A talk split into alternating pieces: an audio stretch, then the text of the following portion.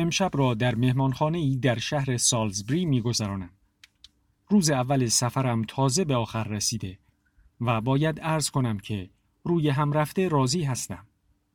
امروز صبح حرکت کردم. یک ساعتی دیرتر از آن که در نظر داشتم. در صورتی که مدتی پیش از ساعت هشت باروبونه را بسته و همه لوازم را توی فورد گذاشته بودم. از آنجا که خانم کلمنس و دخترها این هفته را به مرخصی رفتند، خاطرم خیلی مشغول این نکته بود که وقتی حرکت می کنم اول بار است که در قرن حاضر سرای دارلینگتن خالی می ماند. چه بسا از روزی هم که بنای این خانه را گذاشتند همچو اتفاقی نیفتاده باشد. حال غریبی به بنده دست داده بود. شاید به همین علت بود که در حرکت تأخیر می کردم. چند بار توی خانه چرخیدم که دید آخر را بزنم و خاطر جمع بشوم که همه چیز مرتب است. توصیف این که دست آخر که راه افتادم چه حالی داشتم کار مشکلی است. در 20 سی دقیقه اول که اتومبیل را میراندم نمی‌توانم بگویم که حال هیجان یا انتظار خاصی داشتم. علتش هم این بود که هر چند رفته رفته از خانه دور می شدم اما باز در همان محیطی بودم که با او مختصر آشنایی داشتم. تصور خود بنده این بود که خیلی کم سفر کردم. چون که مسئولیت های خانه دست و بالم را بسته بود. اما البته به مرور زمان رفت و آمدهایی به دلایل مربوط به کار برای انسان پیش می آید. و ظاهرا آشناییم با آن حوالی بیش از آن بود که خودم خیال می کردم. چون همونطور که عرض شد وقتی که در تابش نور آفتاب به طرف مرز برکشایر میراندم از آشنایی در و دشت دوروبر خودم تعجب می کردم. اما رفته رفته دیدم که خیر دیگر در و دشت را به جا نمی آورم و فهمیدم که از حدود سابق بیرون رفتم. از زبان بعضی شنیدم که توصیف لحظه ای را می کنند که با کشتی را افتادند و بالاخره ساحل از نظرشان ناپدید شده است. خیال می کنم آن حال ناراحت همراه با وجد و انبساط که در خصوص این لحظه نقل می کنند خیلی شبیه است به همان حال بنده وقتی که توی اون فورد نشسته بودم و می دیدم که دور برم رفته رفته دارد به نظرم قریب می آید. این حال درست وقتی برایم پیش آمد که از سر یک پیچ گذشتم و در جادهی افتادم که دامن تپهی را دور می‌زد. سراشی به تند دست چپم را حس می کردم اما نمی دیدم. چون که در حاشیه جاده دار و درخت زیادی بود. این احساس در وجودم دوید که سرای دارلینگتن را حقیقتا پشت سر گذاشتم و باید از آن کنم که مختصری هم وحشت کردم.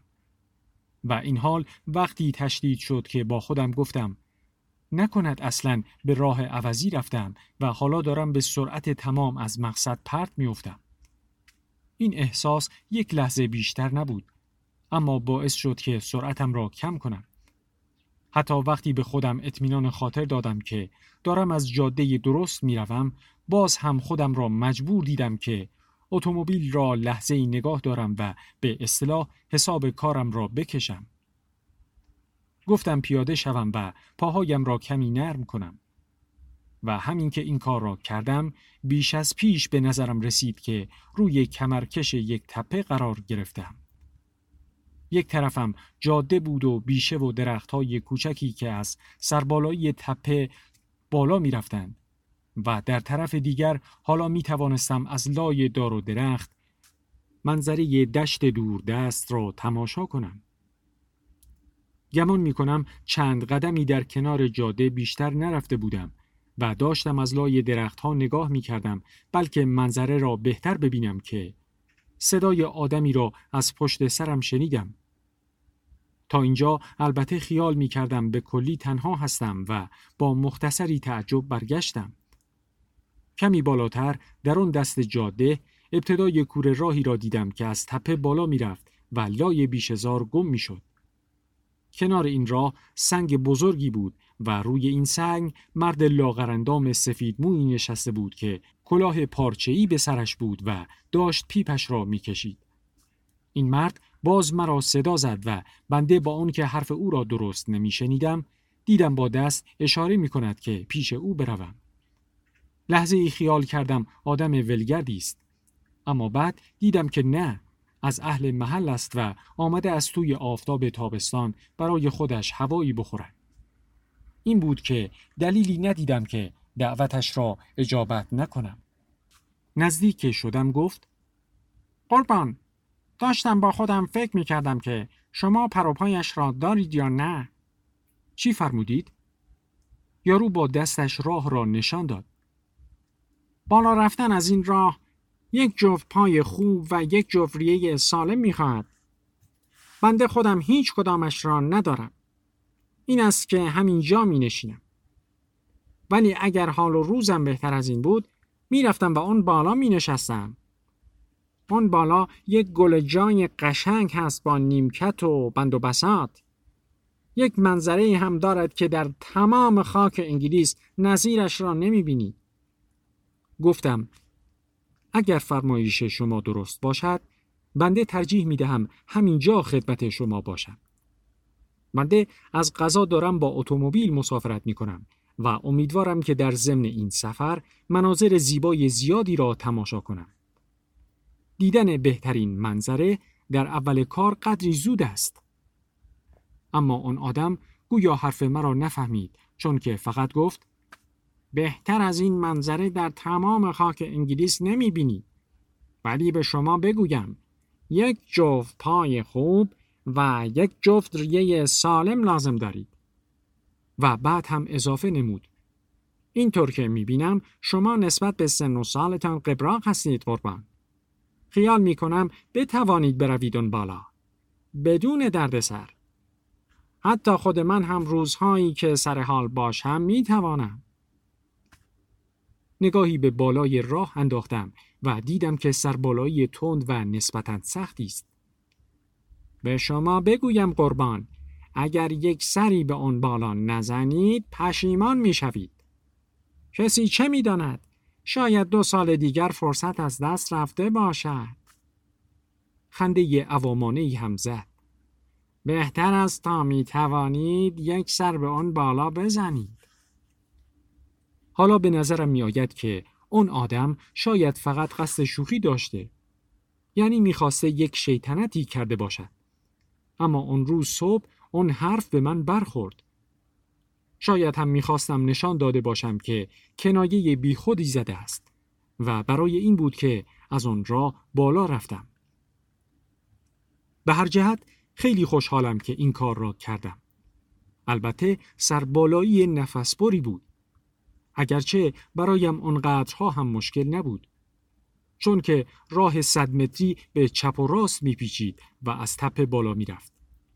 آن وقت به فضای باز کوچکی رسیدم که یقینا همان جایی بود که آن بابا می گفت. اینجا نیمکتی مهیا بود و الحق که منظره بسیار زیبایی از در و دشت تا چند میل دیده می‌شد. آنچه دیدم کشتزار پشت کشتزار بود که تا چشم کار می کرد ردیف شده بودند. زمین پستی و بلندی مختصری داشت و کشتزارها را با درخت و پرچین از هم جدا کرده بودند. در چند تا از کشتزارهای دوردست نقطه هایی به چشم می‌خورد که بنده حمله بر گوسفند کردم. دست راست نزدیک افق انگار مناره چارگوش کلیسایی هم پیدا بود. ایستادن در آن بالا به آن صورت و شنیدن سر و صدای تابستان در آن دور و بر و لمس کردن نسیمی که روی صورت انسان میوزید حقیقتا لذت بخش بود. گمان می کنم در موقع تماشا کردن همین منظره بود که اول بار روحیه متناسب با سفری که در پیش دارم در بنده به وجود آمد. چون در همان موقع بود که اول بار با شوق و شعف پی بردم که روزهای آینده چه وقایع دلکشی را نوید می دهند. همچنین همان وقت بود که عزم را جزم کردم که از بابت وظیفه‌ای که در این سفر بر عهده خود گذاشتم واهمه ای به دل خود راه ندهم یعنی از بابت میسکنتن و مسائل مربوط به خدمه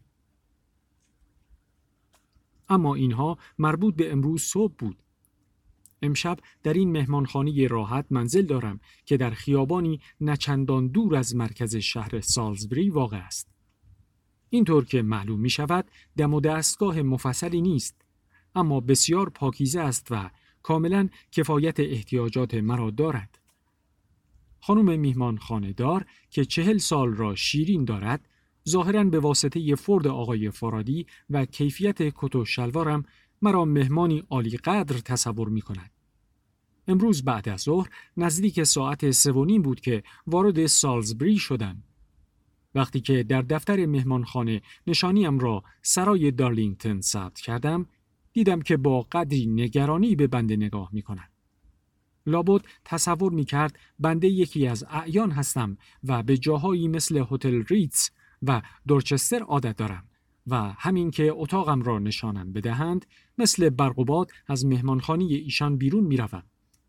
گفت که یک اتاق دو تخته هم در قسمت جلو دارند که حاضرند به همان قیمت یک تخته حساب کنند.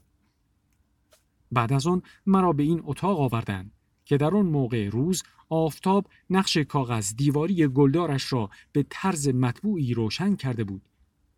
یک جفت تخت خواب در اتاق بود و دو پنجره از آنجا رو به خیابان باز می شدن. وقتی سراغ حمام را گرفتم، آن زن با صدای ترسیده ای گفت که حمام همان در روبرو است. ولی تا بعد از شام آب گرم نخواهیم داشت. از او خواهش کردم که یک قوری چای برایم بیاورد و همین که رفت اتاق را بیشتر وارسی کردم. رخت ها کاملا پاکیزه بود و خوب هم مرتبشان کرده بودند. لگنی هم که در گوشه اتاق بود خیلی پاکیزه بود. بیرون را که نگاه می کردی آن دست خیابان یک نانوایی بود که چند جور نان شیرینی در ویترینش داشت و یک داروخانه و یک سلمانی. بالاتر خیابان از روی یک پل تاغدار میگذشت و به طرف زمینهای روستایی می‌رفت.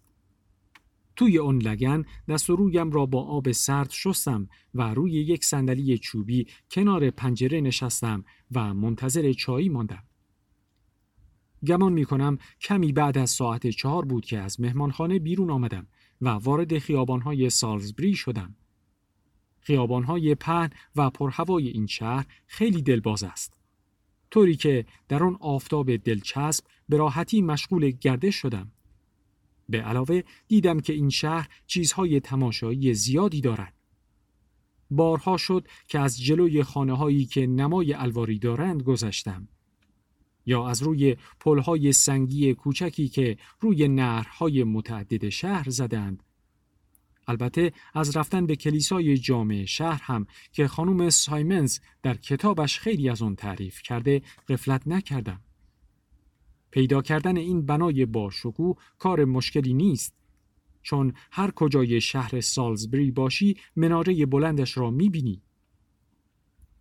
دم غروب که داشتم به مهمانخانه برمیگشتم چند بار سرم را برگرداندم و هر بار منظره غروب آفتاب پشت مناره بلند کلیسا به چشمم خورد.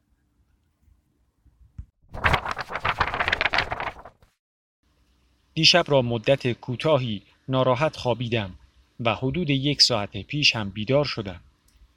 هوا هنوز تاریک بود و چون می‌دانستم یک روز تمام رانندگی در پیش دارم سعی کردم تا دوباره بخوابم. این سعی اما بیهوده بود و وقتی که بالاخره عزم را جذب کردم که بلند شوم هوا هنوز به قدری تاریک بود که ناچار شدم چراغ برق را روشن کنم تا بتوانم کنار لگن گوشه اتاق ریشم را بتراشم اما بعد که باز چراغ را خاموش کردم روشنایی اول صبح را در کناره های پرده می دیدم. همین لحظه پیش که پرده را پس زدم روشنایی بیرون هنوز خیلی کم رنگ بود و مه مختصری جلوی منظری دکان نانوایی و داروخانی روبرو را گرفته بود.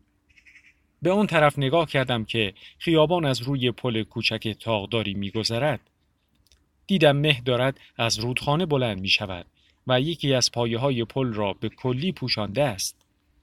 دیارالبشری به چشم نمی‌خورد و به غیر از صدای چکش مانندی که از یک جای دور دستی می آمد و یک صرفه گهگاهی توی یکی از اتاقهای پشت مهمانخانه هنوز صدایی شنیده نمی‌شد. پیداست که خانم مهمان خاندار هنوز بلند نشده است و این نشان می دهد که صبحانه را پیش از ساعت هفت و نیم که خودش اعلام کرده بود مشکل به توان صرف کرد. در این لحظه های سکوت که منتظر بیدار شدن دنیا نشستم می بینم که باز توی ذهنم دارم قسمت هایی از نامه میس کنتن را مرور می کنم. ضمنا باید پیش از این توضیح می دادم که چرا به این خانم می گویم میس کنتن اسم درست خانم میسکنتن در واقع خانم بن است و 20 سال است که این اسم را دارد. اما از اونجا که بند ایشان را فقط در ایام پیش از ازدواج می شناختم و از وقتی که ایشان به وست کانتری رفت و عنوان خانم بن را پیدا کرد دیگر حتی یک بار هم ایشان را ندیدم شاید بنده را معذور بدارید که برخلاف واقع از ایشان به همان صورتی که می شناختم اسم می برم. و در تمام این سالها در ذهن خودم این کار را کردم. البته نامی ایشان عذر دیگری هم در اختیار بنده گذاشته است که ایشان را همان میس کنتن بنامم. زیرا که متاسفانه به نظر می رسد که ازدواج ایشان بالاخره به هم خورده است. در نامه جزئیات قضیه قید نشده چنان که البته نباید هم می‌شد. اما میسکنتن سراحتا می‌گوید که از خانه آقای بن در هلتن بیرون آمده و فعلا در منزل یکی از آشنایان در دهکده مجاور به نام لیتل کامتن زندگی می کند. البته جای تأسف است که ازدواج ایشان به شکست انجامیده. در این لحظه حاضر ایشان بدون شک دارد با تأسف تصمیماتی را به یاد می آورد که در گذشته دور اتخاذ شده و در نتیجه حالا در اواخر میان سالگی ایشان را تنها و بی سرپرست بر جای گذاشته است. به آسانی می توان دید که با یک همچون روحیه‌ای فکر برگشتن به سرای دارلینگتن باعث تسلای خاطر ایشان باشد. درست است که ایشان در هیچ جای نامه تمایل به برگشتن را تصریح نمی کند. اما از فهوای کلام ایشان و از حسرتی که در لابلای سطور نامه برای ایام اقامت در سرای دارلینگتون خوانده می شود این پیام بدون تردید به گوش می رسد. البته میس کنتن نمی تواند امیدوار باشد که برگشتن ایشان در این مرحله آن سالهای از دست رفته را هم برمیگرداند. و نخستین وظیفه بنده این خواهد بود که در موقع ملاقات این مطلب را به ایشان حالی کنم. باید به ایشان گوش زد کنم که امروز اوضاع خیلی فرق کرده است. آن ایامی که عده کثیری گوش به فرمان ما بودند به احتمال قوی دیگر در زمان حیات ما تکرار نخواهد شد. اما میسکنتن زن باهوشی است و خودش متوجه همه این مطالب شده است. روی هم رفته بنده دلیلی نمی بینم که امکان برگشتن به سرای دارلینگتن و به سر بردن سالهای آینده در آنجا برای ایشان که زندگی خودشان را تلف شده می بینند موجب تسلای خاطر واقعی نباشد. البته از لحاظ کار و حرفه خود بنده هم روشن است که پس از گذشت این همه سال وجود میسکنتن بهترین راه حل مسئله فعلی ما در سرای دارلینگتن خواهد بود. در واقع شاید مسئله نامیدن این موضوع قدری اقراقامیز باشد. بنده دارم راجع به یک سلسله اشتباهات جزئی شخص خودم صحبت می کنم و مسیری که در حال حاضر در پیش گرفتم فقط وسیله است برای پیشگیری از مسائل پیش از آن که پیش بیایند. درست است که همین اشتباهات جزئی در ابتدا نگرانی هایی به وجود آوردند. ولی از زمانی که بنده فرصت پیدا کردم که موجبات آنها را به درستی تشخیص دهم و به این نتیجه رسیدم که اینها چیزی نیستند جز عوارض مشکل ساده کمبود کارکنان دیگر فکر خودم را زیاد با آنها مشغول نکردم همانطور که عرض کردم با ورود میس کنتن همه این مشکلات برطرف می شود. اما برگردیم به نامی ایشان در این نامه گاهی نشانه های نومیدی از وضع موجود به چشم می‌خورد و این موضوع قدری نگران کننده است. ایشان یک جمله را اینطور شروع می کند. اگرچه هیچ نمی‌دانم باقی عمرم را به چه مصرفی خواهم رساند. و باز در جای دیگر می نویسد باقی عمرم مانند یک بیابان خالی جلوم دراز شده است. ولی همانطور که گفتم بیشتر نامه از حسرت ایام گذشته حکایت می کند. مثلا ایشان یک جا می نویسد این واقعه مرا به یاد آلیس وایت انداخت. او را به یاد دارید؟ هیچ گمان نمی کنم فراموشش کرده باشید. آن لحجه غریب و آن غلطهای دستوری عجیبی که فقط به فکر او ممکن بود برسد هنوز دست از سر من بر نداشتند. هیچ خبری از او دارید؟ نخیر بنده فراموش نکردم. اگرچه باید عرض کنم که به یاد آوردن اون دختر خدمتکار خالی از تفریح نبود که در ابتدا کفر آدم را بالا می آورد ولی دست آخر یکی از خدمی بسیار وفادار از کار درآمد. میسکنتن در جای دیگری از نامش هم نوشته بود چقدر منظره ای که از اتاق خوابهای طبقه دوم دیده می شود را دوست داشتم. با اون چمن و اون تپه های دوردست. هنوز هم همان جور است. غروب های تابستان این منظره یک کیفیت جادویی پیدا می کرد و من حالا به شما اعتراف می کنم که دقایق گرانبهای زیادی را کنار یکی از پنجره ها می ایستادم و مسهور آن منظره می شدم. و بعد اضافه می کند که اگر این خاطره برای شما دردناک است مرا ببخشید. ولی من هیچ وقت آن روز را یادم نمی رود که من و شما داشتیم پدرتان را تماشا می کردیم که جلوی ساختمان تابستانی قدم می‌زد و زمین را نگاه می کرد. انگار دنبال یک جواهر قیمتی که گم کرده بود بیگشت. برای من نوعی کشف بود که دیدم این خاطره بیش از سی سال پیش را میسکنتن هم مثل من حفظ کرده است. این قضیه باید مربوط به یکی از همان غروب هایی باشد که می‌گوید. چون به وضوح یاد دارم که از پلکان بالا می‌رفتم. رسیدم به پاگرد دوم. دیدم یک دست اشعه نارنجی رنگ آفتاب تاریکی راهرو را شکسته و درهای اتاق خوابهای توی راهرو هم باز است. وقتی که از جلوی اون اتاقها میگذشتم از توی یکی از اون درها سیاهی هیکل میسکنتن را جلوی پنجره دیدم که چرخید و آهسته گفت آقای استیونز لطفا یک دقیقه. وقتی که وارد شدم میسکنتن باز به طرف پنجره چرخیده بود. اون پایین سایه سنوبرها روی چمن افتاده بود. طرف راست چمن با شیب ملایمی به طرف ساختمان تابستانی می‌رفت و همانجا بود که هیکل پدرم را دیدم. که با یک حالت اشتغال خاطر قدم بر می داشت. طوری که به قول میسکنتن انگار امیدوار بود جواهر گم شده ای را پیدا کند. باقی ماندن این خاطره در ذهن بنده دلایل موجهی دارد که می‌خواهم به عرض برسانم. به علاوه حالا که فکرش را می کنم شاید جای تعجب نباشد که آن لحظه نزد میسکنتن هم اثر عمیق بر جا گذاشته باشد. چون که بعضی از جنبه های مناسبات او با پدرم در اوایل خدمت ایشان در سرای دارلینگتن اینطور اقتضا می کرد. میس کنتن و پدرم تقریبا در یک زمان به سرای دارلینگتن آمدند.